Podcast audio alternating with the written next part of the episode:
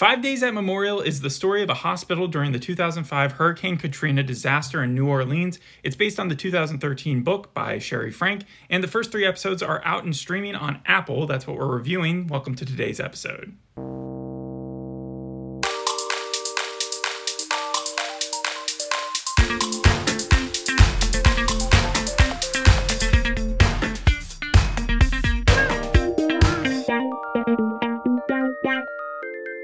First thing we see in this episode is that it's based on true events. And I do like those shows for the most part. Chernobyl, Unbelievable, Band of Brothers, mm-hmm. Dopesick, all yeah. Dope super... Sick. I I think I feel like that's what you're going to relate it to. Am I wrong? Uh, well, see, Dopesick took place over like ten years or more, mm-hmm. and this takes place over five days, or technically, I guess, a few weeks if you want to include the after interrogation that we're seeing, sort of at the beginning and end of the episode. Right. Yeah. So like there is a difference, and I feel like it benefits Dopesick that it's able to kind of pick and choose where it wants to tell its story. With this, it feels like sometimes when the drags happen, when there's in betweens of the terrible tragedies that are occurring, like that can be the most boring time in the show. That can be the most boring time? Yeah, yeah, it can slow down really hard. But then also, I wanted to point out that I don't necessarily always like true event stories. Mm-hmm. 42, The Imitation Game, Steve Jobs documentary.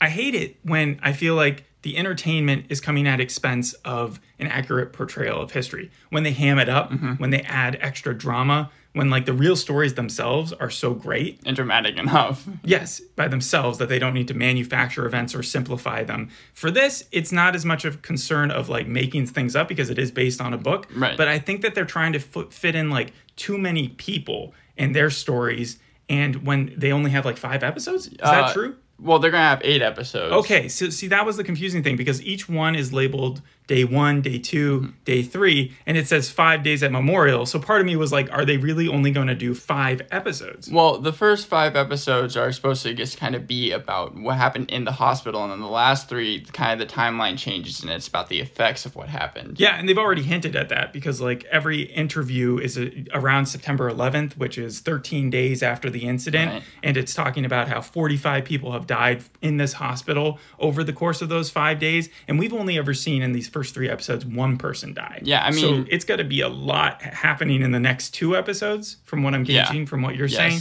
in order to make that quota. At the same time, uh, I should just get into the actual plot because we got three episodes to cover. Yeah. All right, so first thing we get is these striking visuals of what happened the flood, the submerged houses, the cars, the lines, the uh, flags underwater, um, abandoned hospitals, uh, abandoned everything, yeah. really. And I think they've actually implemented like actual footage from the event mixed with some of their own. Right. Because it goes from 4x4 camera footage to uh, widescreen back and forth, and they use it jarringly, kind of as juxtaposition with what's going on in the actual hospital during any given time. From what I understand, the crew took like thousands upon thousands of hours just trying to find actual footage that they could use. They found enough. Yeah almost too much at certain points. um, but yeah, so then we get transported after we learn about these 45 deaths and they're being questioned. The hospital administration is being questioned as how this possibly could have happened, right? And then we're brought back to day one where no one knows anything. It just feels like it's a normal day, but there's thunder, and some people are like, yeah, there's a hurricane we should be aware of, right? And we meet the whole cast. There's Dr. Anna, there's uh, the incident commander, Susan, who's like, all right, we're going to hunker down. We've got all these citizens coming in to hang out. There's 2,000 people here, 200 of them are patients. We've got our staff and the doctors, and we just got to make sure things are good. There's also a ton of dogs because people have brought their pets in to keep them safe. Yeah, right. So we meet Dr. King and Dr. Ewing, who has a gun. We meet Diane. So there's this other hospital on top of the Memorial Hospital that they exist in the same building, but they don't really coordinate with so each other. So they're two separate. They're two yes, separate hospitals. And that one at the very top is called Life Care, right? And they're run by a completely different organization. Is that like it might a, be faith based. Are, those like for the more like morbid situations? No, it's actually I think the more expensive of the two, and it's more like an assisted living slash hospice uh, conditions. And then some of them, like Emmett, I think he's uh, diabetic or something, and he seems like he's going to be released after a couple days.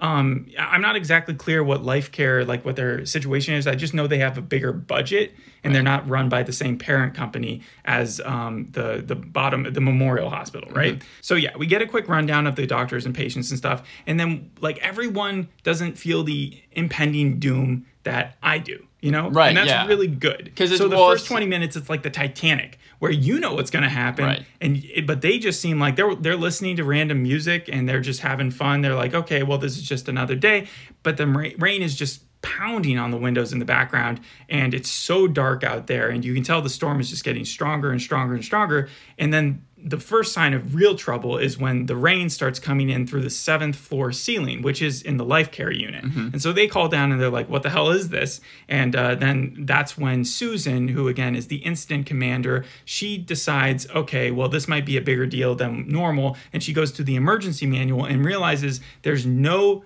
uh, plan in case they have to evacuate because of a flood.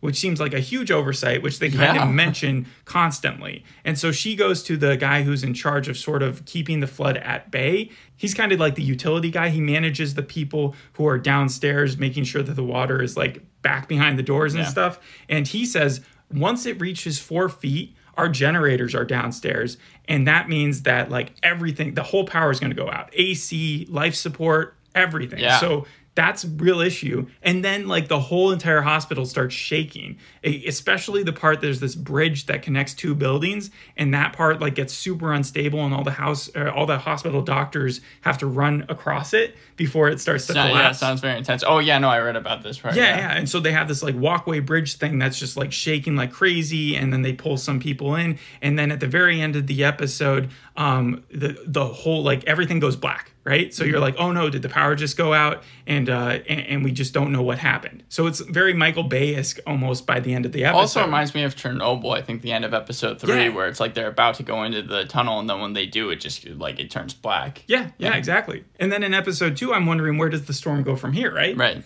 No, everything's fine. Wait, what? everything's fine by episode two because it's the next morning. The storm has cleared. Uh, even the water's receding a little bit. Uh, the the generators were not taken out. Yes, some windows were broken and people got worried and panicked. But overall, there wasn't the apocalypse that people had been told that the Category Five uh, storm or Mm. hu- hurricane might happen. And so people were feeling a little bit embarrassed. So it were feeling it like they had hit yet, overreacted. Right. Well, no, the storm had hit, and it had even taken out the AC because that's the city's AC, like the the generators that Oh, supply okay. that. So everybody is super hot in the hospital, but they're also doing like a victory lap, like, "Oh, we survived. This is going to be such a bonding experience later." And then we, as the audience, see the levee break. And as the levee breaks, that's like all the water that like 15 feet of water, if not more, just comes crashing, overflowing into the town and just immediately overwhelms all these houses. But again, the hospital is fur- further enough in the city Yeah. where it's not going to feel the immediate effects of that. So we know what just happened and it just looked apocalyptic. Have you seen the picture of Poseidon, that movie that came out in like 2008? That's what it looked like when it first crashed over. And so that's basically what is coming for them, but just not in the speed. Because Right. what's happening at the hospital is that they're expecting the water to recede from two feet, just lower and lower as they pump the water out from the city, right? Mm-hmm. And so people are getting a little bored, they're uncomfortable, they're nervous, and they start spreading these really dumb rumors uh, because they're growing paranoid and they're listening to the news, and the news is trying to sensationalize stuff.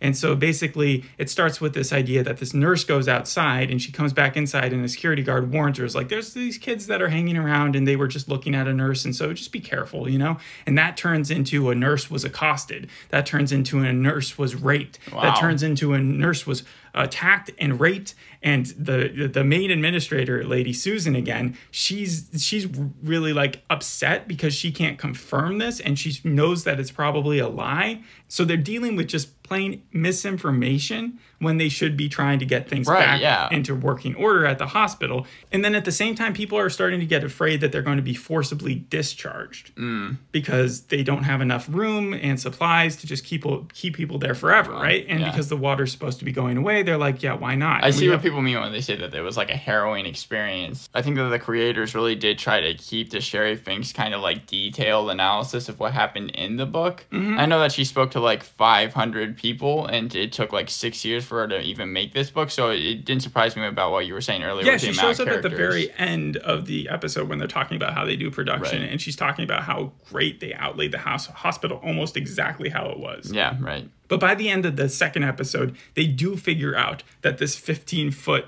uh, flood is coming their way. And so that is when they hit it into another gear. In the third episode, they warn everybody don't drink from the tap water, it's foul. Ah. So basically, they're restricted to whatever water bottles they have. They don't have any AC, and they're going to run out of that stuff eventually. But at the same time, they need to evacuate. And Yeah. they don't have a plan to evacuate because of the manual not having anything. So they kind of are like, well, does the helicopter pad still work upstairs? The Pope had used it once, that's like where the 15 helipad years ago. Okay, yeah. So they go upstairs, and I'm just expecting it to be at the top of the hospital. Mm-hmm. No, it's like a good 100 feet above that with like really rickety old stairs that they have to, and there's no way that they can get these people in like uh, critical care up there. Right. They, they managed to get a neonatal baby up there, which is in like a full cradled, harnessed, like completely chambered off uh, unit. And so they have to like pull that thing all the way up, and then like one of the nurses goes off with a baby. And even that is almost impossible. So they get one baby out of there, then they get 20 patients out with a truck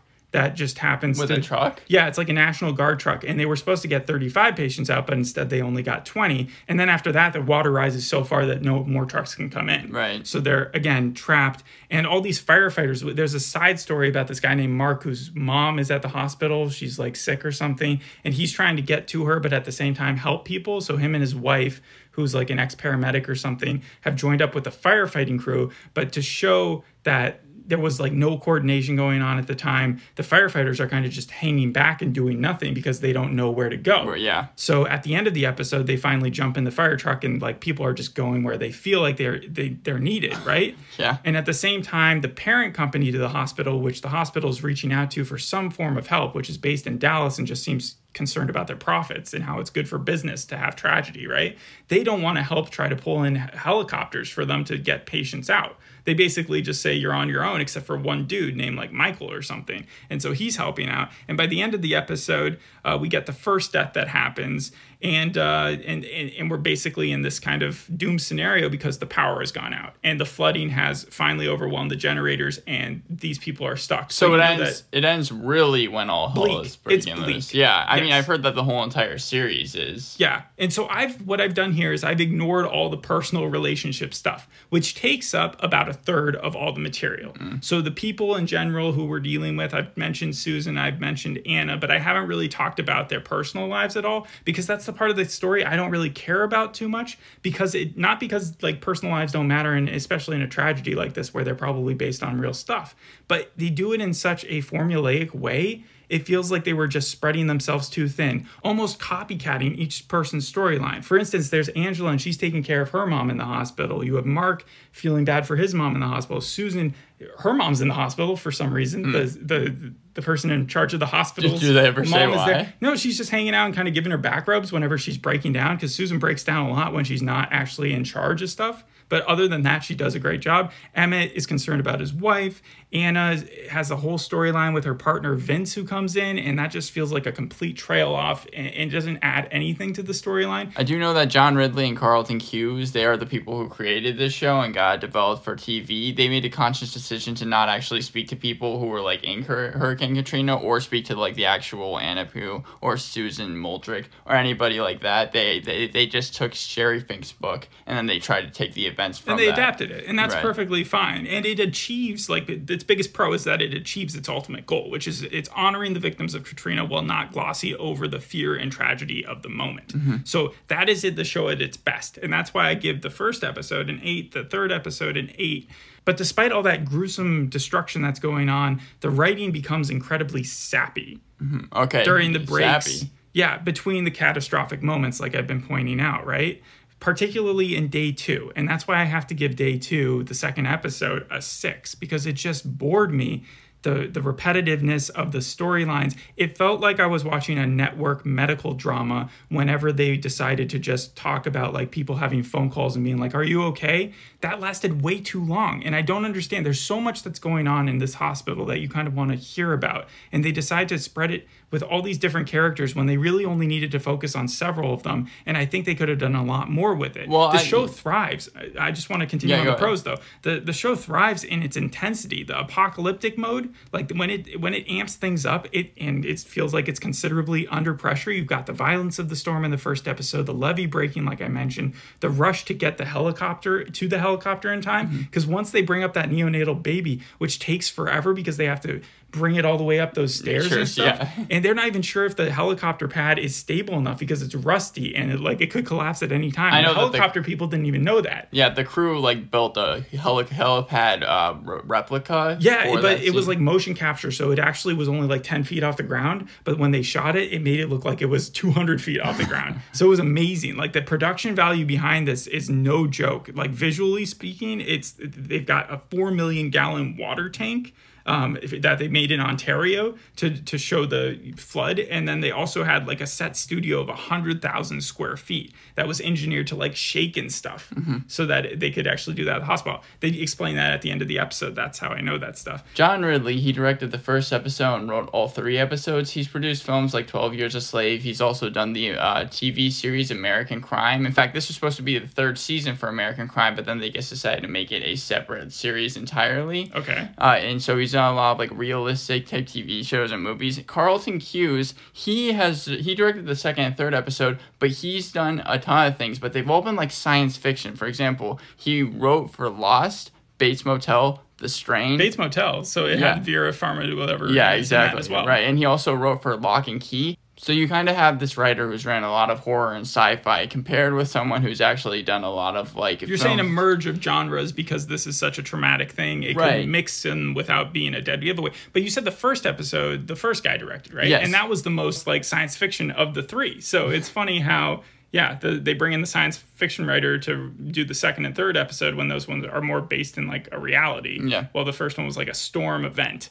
Um, the only other thing I want to point out is that the cliffhangers that they do are a little cheesy. You have every interview ending with the doctor basically saying, You won't believe what happens next, or that's when things really got bad, you know? And one doctor who is not surprisingly like absent from all of it is our main character, Anna Pou, right? She has obviously done something because in the future they keep on asking about what happened to her, why or was she acting strangely? So clearly she's going to pull some move that causes distress or an issue to accrue, but we don't know what that is yet. You've rated all the episodes, but what would you rate the series overall?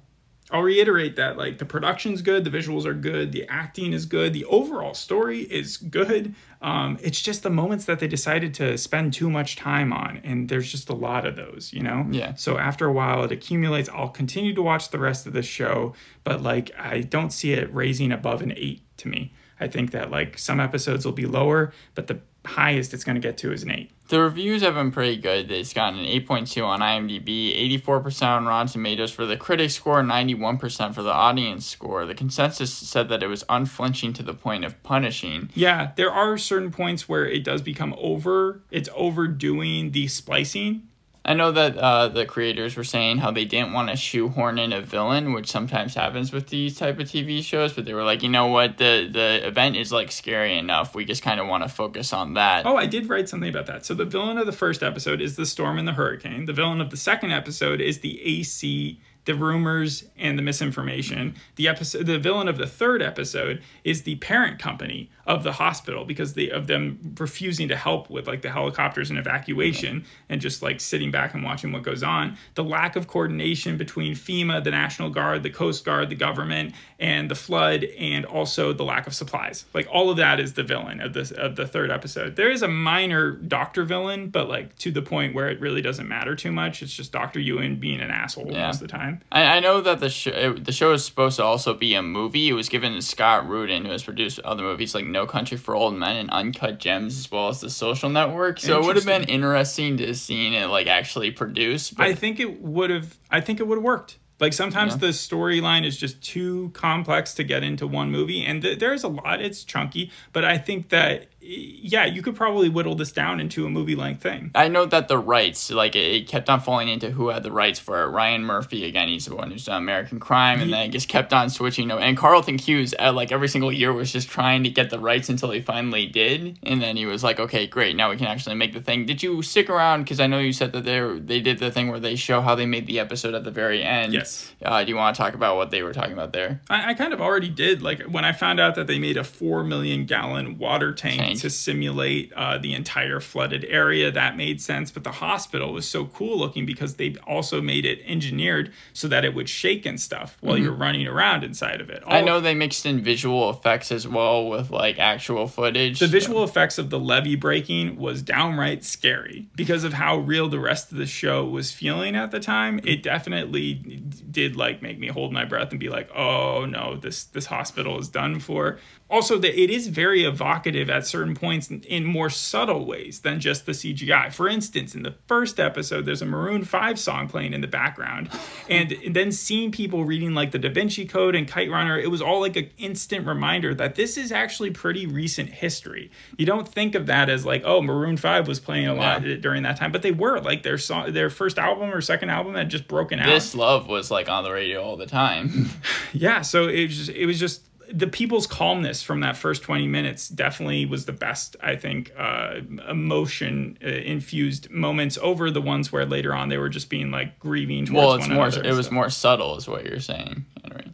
I guess there was still that tender kissing. There was too much kissing for hospitals. Guys, there's COVID, you know? You can't do that anymore. Well, I know that the crew the crew did have to isolate for COVID. I think that shooting took place from like May 2021 to November 2021, and yeah. they had to like go into a hotel room for two weeks before they could actually start shooting this thing. Variety says the series effectively marshals tensions about events we already know, watching medical professionals show up before the storm. also they brought up the looting thing which i remember was a big deal because of Yes. How it was portrayed in the media. And also they did show dr king approaching these kids who had broken in to get like uh, supplies for themselves. But they were showing that they were kind of being disregarding of like who who had paid attention to it. But he was like you're making an image for yourselves. And they were at the same time like hey you don't understand what's going on from our perspective. So it was an interesting social balance there. One thing that it didn't really touch upon much but also got brought up at the time that katrina was happening was that was the early spouts of like climate change and, and global warming where people were like look this is exactly what it'll cause and i remember that so much because south park which recently came out with that man bear pig like re, re, revamp or whatever yeah. yeah, where they showed that Al Gore was right, and they were kind of doing an "I'm sorry" message for how they were portraying him to be some crazy wacko back in like the mid 2000s. Well, what most people probably don't remember is that Katrina, the episode that came out like a year earlier for them, actually did sort of the same exact thing. It was making fun of people who were going crazy about climate change, and they made it seem as if like people who had were even bringing it up were the were the evil ones or the people who were just so misguided and had misinformation. And nowadays, you look at the storms. Like I, in the paper today was about this this huge California storm Yeah. that's about to happen, and it's just like over the last five years. That's been so much. the- It's the whole entire viewpoint of like, oh, people are being hysterical to, oh, this is a real issue, has turned on its head, and it's just interesting how it's coming up now. And last thing, do you have any thoughts on the cast? Um, yeah, so you got Vera Farmiga, who we've seen already in Hawkeye most recently, but she was she's also been in everything, Bates Motel, and uh, and then Cherry Jones, who the last time I've seen her, I know she was in 24, but she was also she played a mom in something that we did for the podcast. I just I'm I'm, I'm not remembering what it was, uh, but Susan, she's a good character. Um, I don't know where I recognize Cornelius Smith Jr., the guy who plays Dr. Brian Yeah, King Dr. from. King was a newcomer to Memorial when Katrina hit. Uh-huh, but what like who he is and who the, the person Yeah, playing him is.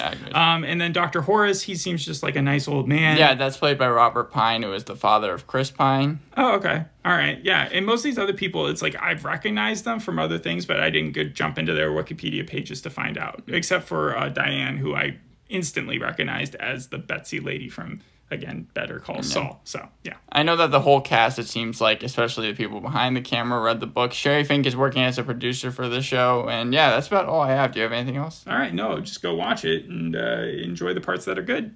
All right. Thanks for listening. We'll see you on the next episode. Bye.